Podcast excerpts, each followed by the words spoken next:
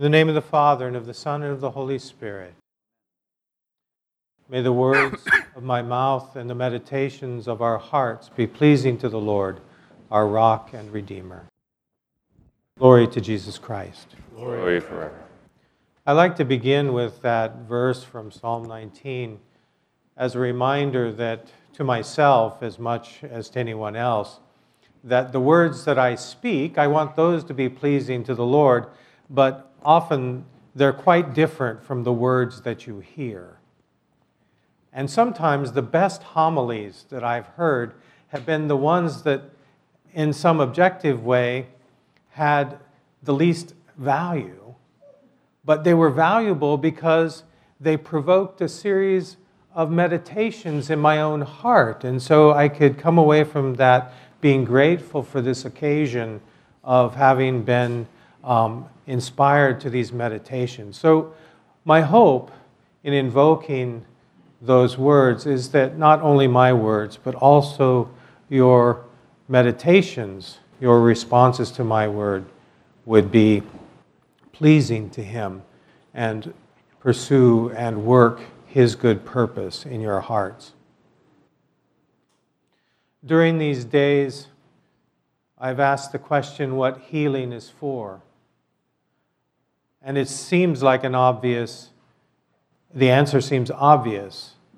And yet I've tried to indicate there are ways in which it's not so obvious. In fact, there are times when we fear being healed.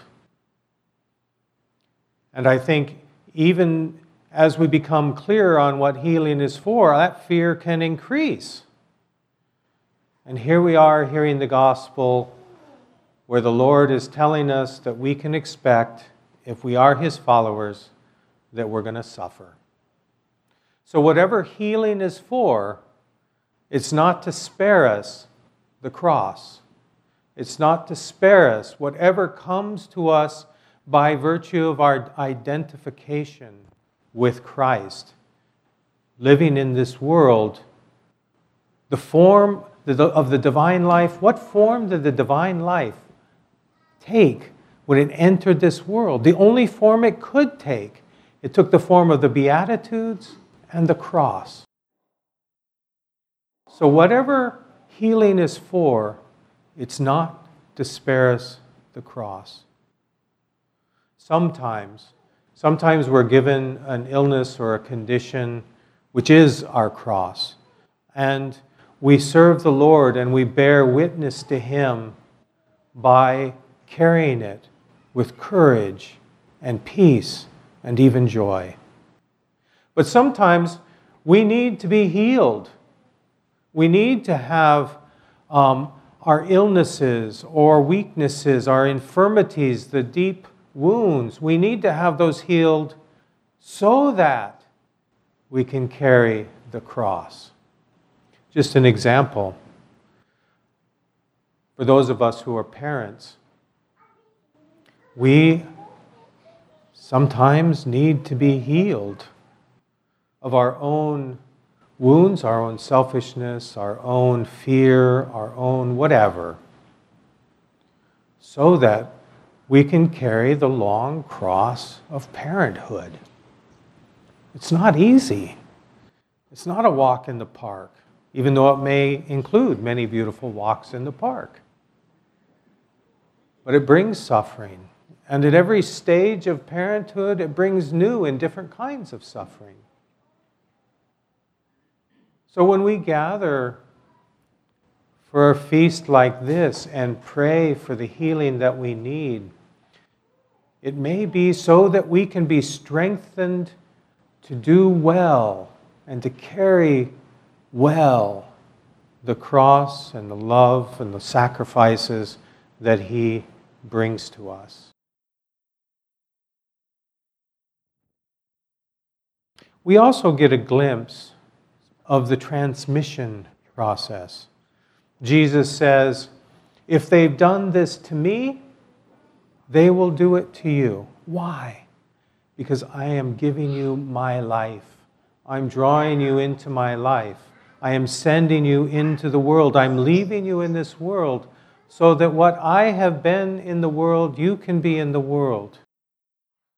So there's that transmission. In the epistle to Timothy, it's even more explicit in the sense of ministry, handing on, but it's the handing on of a cross. What makes bearing the cross bearable? I'm going to take a risk and see if I can get through it. But there was a moment when after suffering the loss of one of my children. We were at the wedding of another, and I was just feeling um, torn because there was the joy of the wedding, and then there was the sorrow that Greg would not be there. And I had to keep those so separate. Otherwise, I would have fallen apart and blubbed all the way through. And my um, my son was the, the, the groom's, was, um, what do they call best man. And my daughter was the bride's maid of honor. And so they had their toast. And they each, in their own way, recollected and recalled Greg in a way that I couldn't that day. And as Leslie and I were kind of debriefing after the wedding, I was talking about how hard I felt holding it together. And she said, Yes, but wasn't it beautiful to see how our children loved each other in the midst of our sorrow? That we could have joy mingled with sorrow. And I realized that the rest of my life, I could never hope again for an unmixed joy. That joy would always be mixed with sorrow. But the beauty, the beauty that's possible is much greater than an unmixed joy.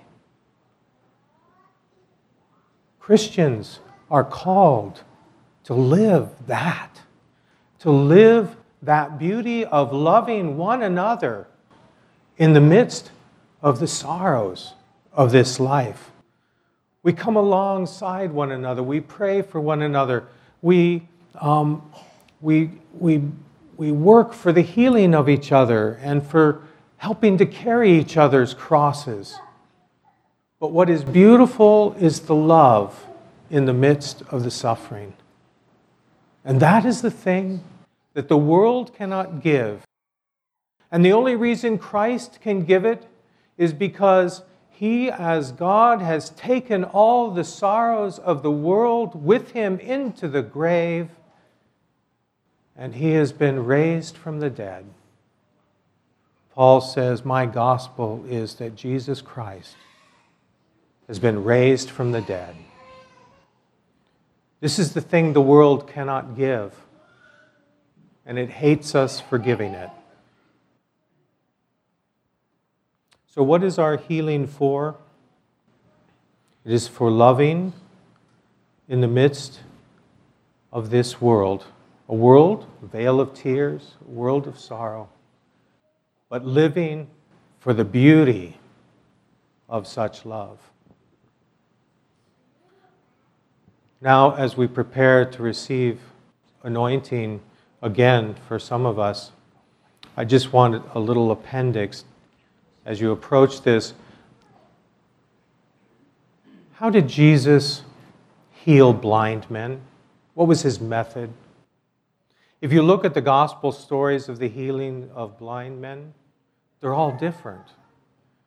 Sometimes he touches them, sometimes he speaks a word, sometimes he asks them to profess their faith, sometimes he says, What do you want from me? Sometimes he'll tell them to be quiet afterward and not spread the, spread the news of what he's done. Sometimes he'll take him outside the village and he'll put mud on his eyes and he'll say, Open your eyes and tell me what you see. And the blind man says, Oh, I see men as trees walking. And Jesus then touches him and says, Now what do you see? Oh, now I see. And he says, Don't even go back in the village.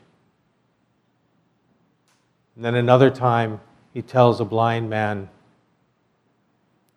Here, I'm going to put some mud on your eyes. Now go, wash in the pool of Siloam. And he sends the man away. And the man goes and he washes and he can see. And it causes him all kinds of trouble, right? We hear this long gospel of the blind man who's then called before the leaders of the Jews, the, the Sanhedrin, and the synagogues, the leaders of the synagogues of Jerusalem. And they say, Who did this to you? Well, Jesus. And they said, Well, we know he can't be a, a man of God. And he said, Well, all I know is I can see. Well, what do you think happened? Well, I think he's a prophet at least. Well, who are you to teach us? They couldn't accept this intervention of God in their midst in that form. And so that man became a witness. Became a witness to Christ. He's cast out of the synagogue, and Jesus comes and finds him praying in the temple, and he says, Do you know me? And he says, I'm the one who healed you. I'm the Messiah. And reveals himself to the man who has become already his witness in the world. My point is that your healing and my healing may not take the same path. The Lord may have to touch us a couple of times. He may have to put mud on our eyes before He brings about our healing. He may have to heal us partly through St. Pantaleon and then maybe another word or another touch. So we come to this anointing, surrendering ourselves to His love, to be drawn in to His love, to be taken up into His cross in this world and to experience the anointing of joy which comes from his resurrection and the beauty of loving one another in our sorrows. Glory to Jesus Christ.